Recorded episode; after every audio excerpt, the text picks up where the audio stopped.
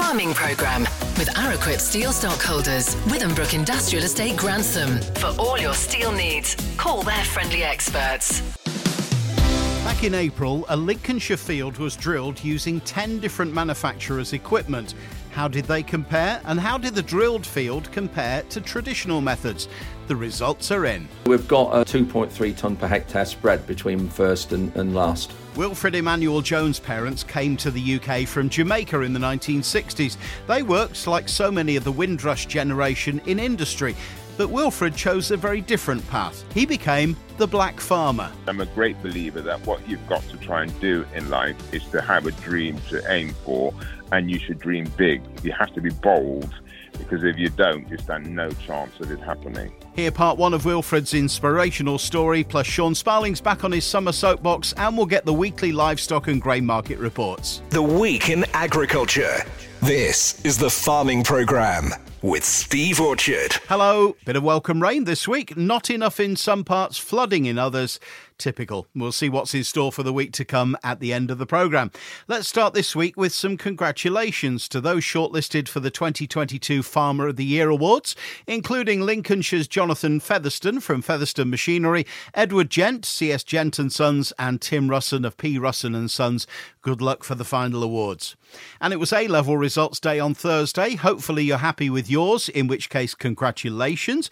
But if the grades weren't quite what you were hoping for, don't give up. The likes of Lincolnshire's Riseholme College and Bishop Burton still have spaces for agricultural courses available through clearing.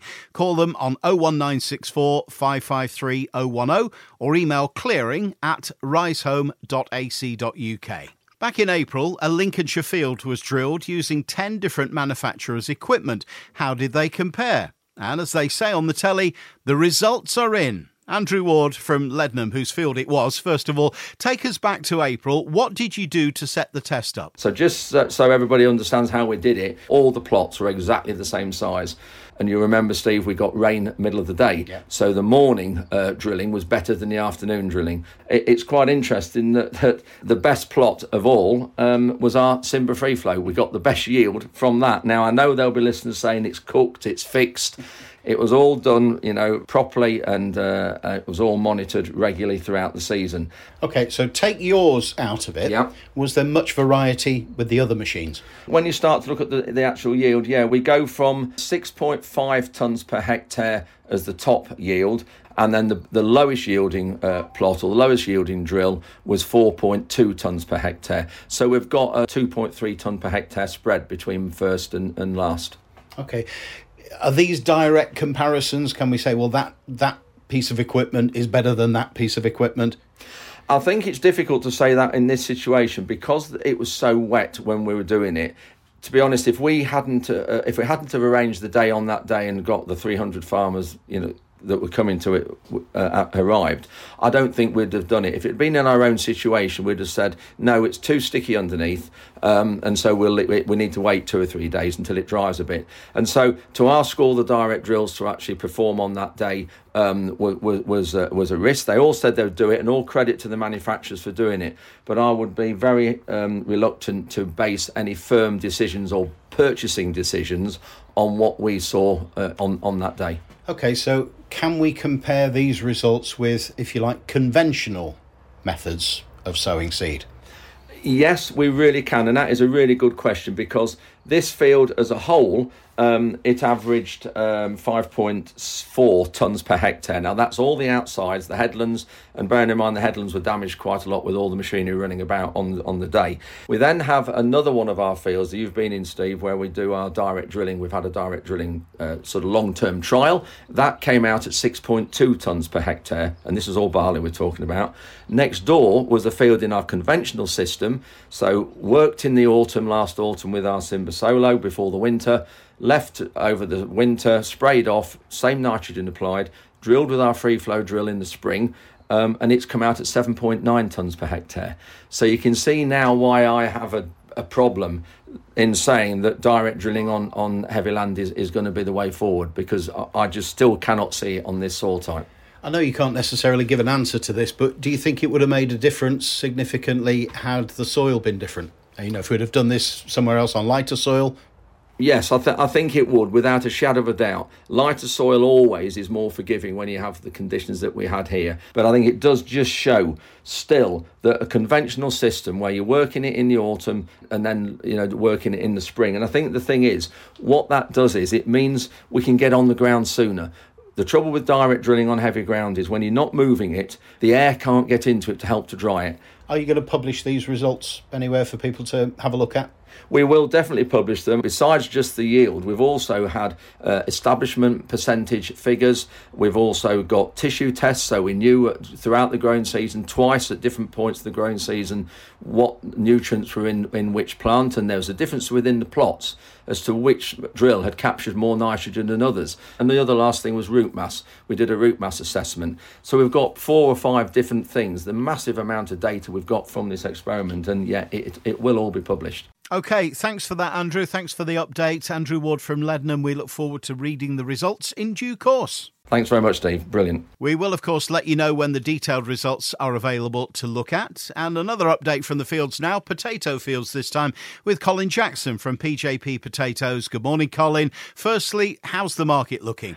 Yeah, morning, Steve. Um, we've seen for the last probably six months a, a, bit of a lack of demand, if I'm being honest, right the way through um, all sectors of the of the potato market. Uh, we left sort of last season with a carryover of old crop, which obviously isn't a, a great way to be starting the season, um, and things were were looking a little bit doom and gloom at the start of the season because of that. The chip shop market, for instance, most people sort of seem to think is running at about 80% of where it would traditionally be, and that's similar for uh, for several sectors in the uh, in the market. What would you put that down to? Any ideas? I think we saw an increase in the market over lockdown. Um, people, you know, cooking for themselves again. You know, they've got more time to do this kind of thing. So fresh produce in general, I think, went up quite a bit, and that sort of masked a general slight downturn year on year with people back, unfortunately, back into uh, the old habits of convenience foods and what have you. So um,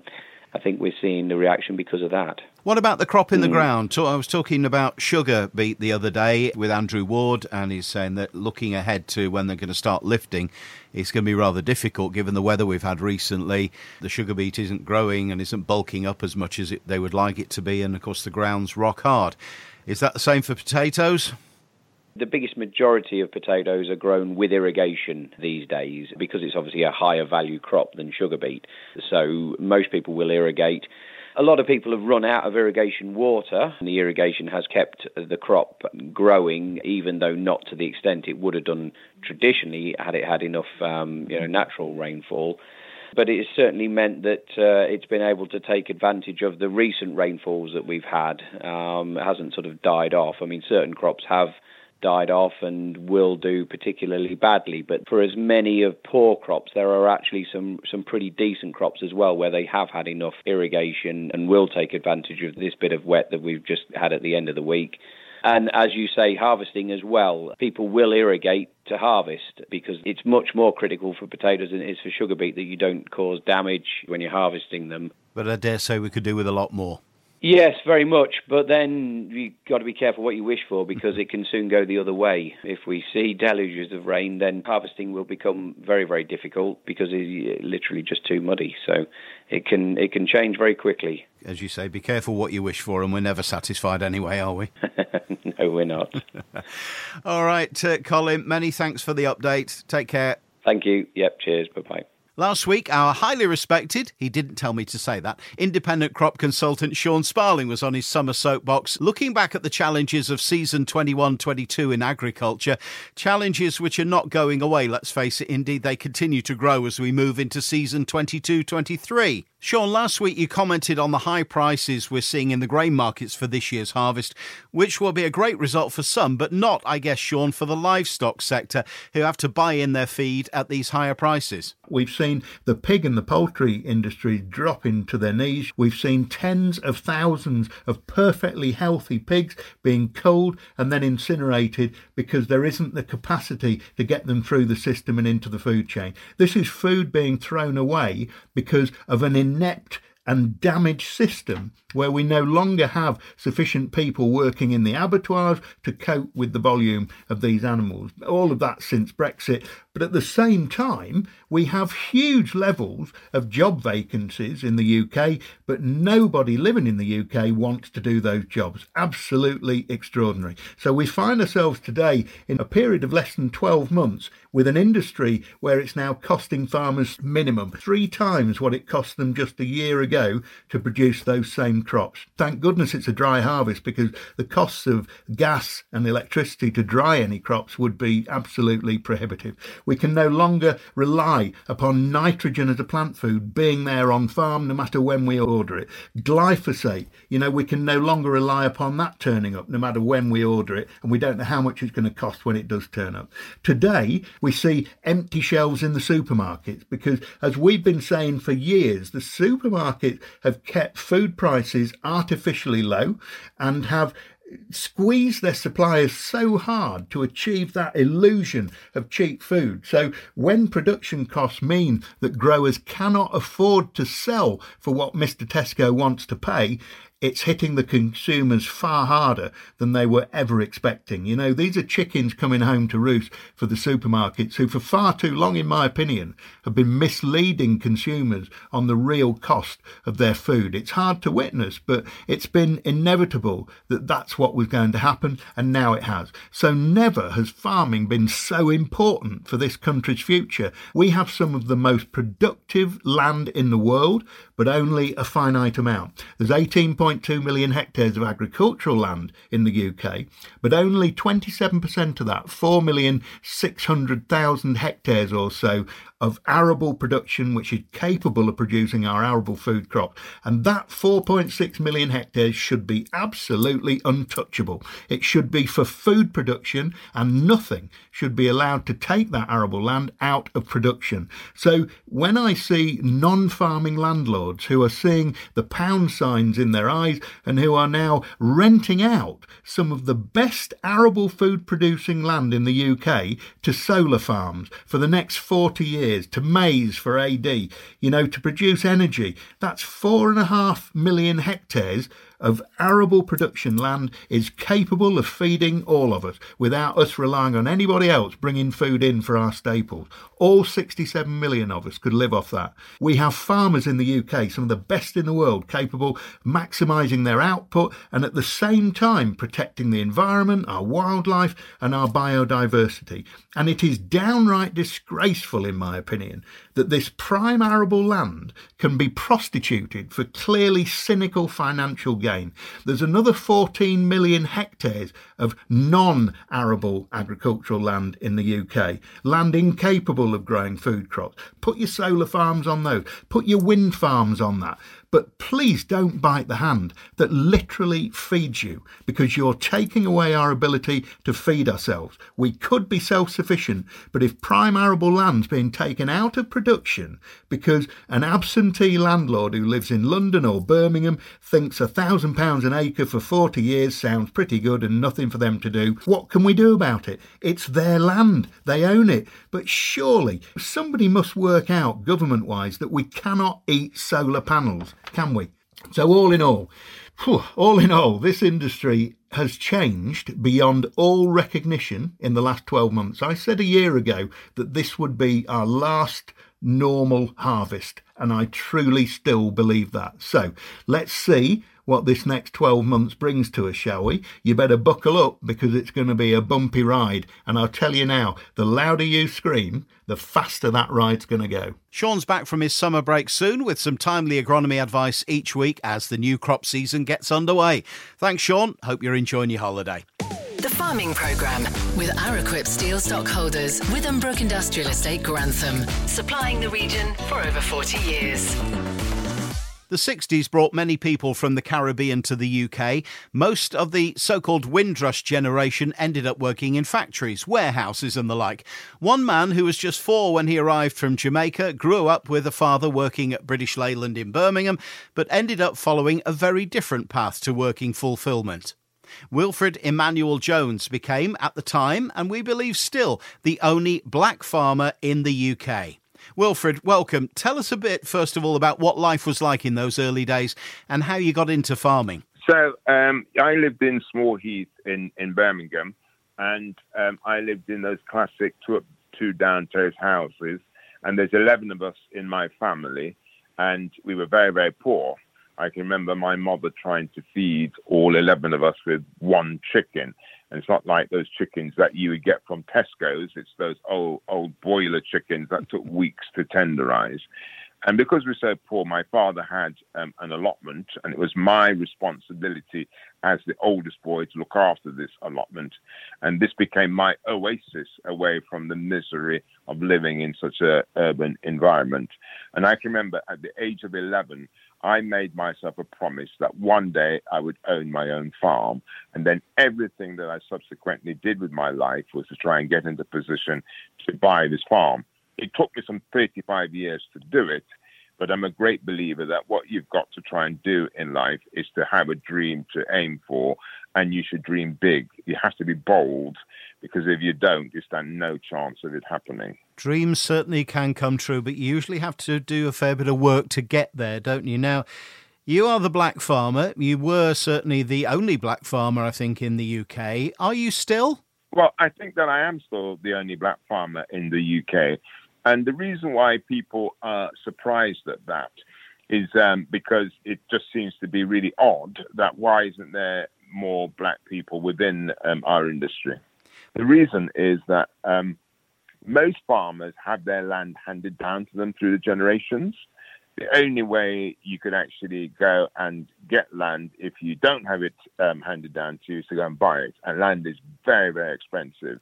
And so, therefore, if you're an immigrant, you're automatically at a disadvantage. Now, there is land owned by big landowners. People like the National Trust owns a lot of land, or the Church of England. But what those big institutions also do is that they lease their land out to the traditional families. So even though there may be an opportunity to lease land, it's not actually doing anything to try and support new people into farming. This is one of the things I'm really passionate about is that you're not going to get diversity in farming unless some of these big institutions go out of way they go out of their way to help and support people from diverse backgrounds. Now you've said one of the things we need to do is to sex up farming. Now, that's interesting. What do you mean by that, Wilfred? Well, what I mean by that is um, if you take the catering industry, back in the day, catering was seen as a pretty rubbish profession to go into. And it was a culture of the celebrity chefs that then made uh, chefing an attractive profession to go into. Lots of young people were, were seeing stars like Jamie Oliver, Gordon Ramsay, James Martin, kids like them from the side of the street like them who went on to become celebrities, become famous. Therefore, if you're a young kid brought up in any environment, you don't necessarily have the education to go into university.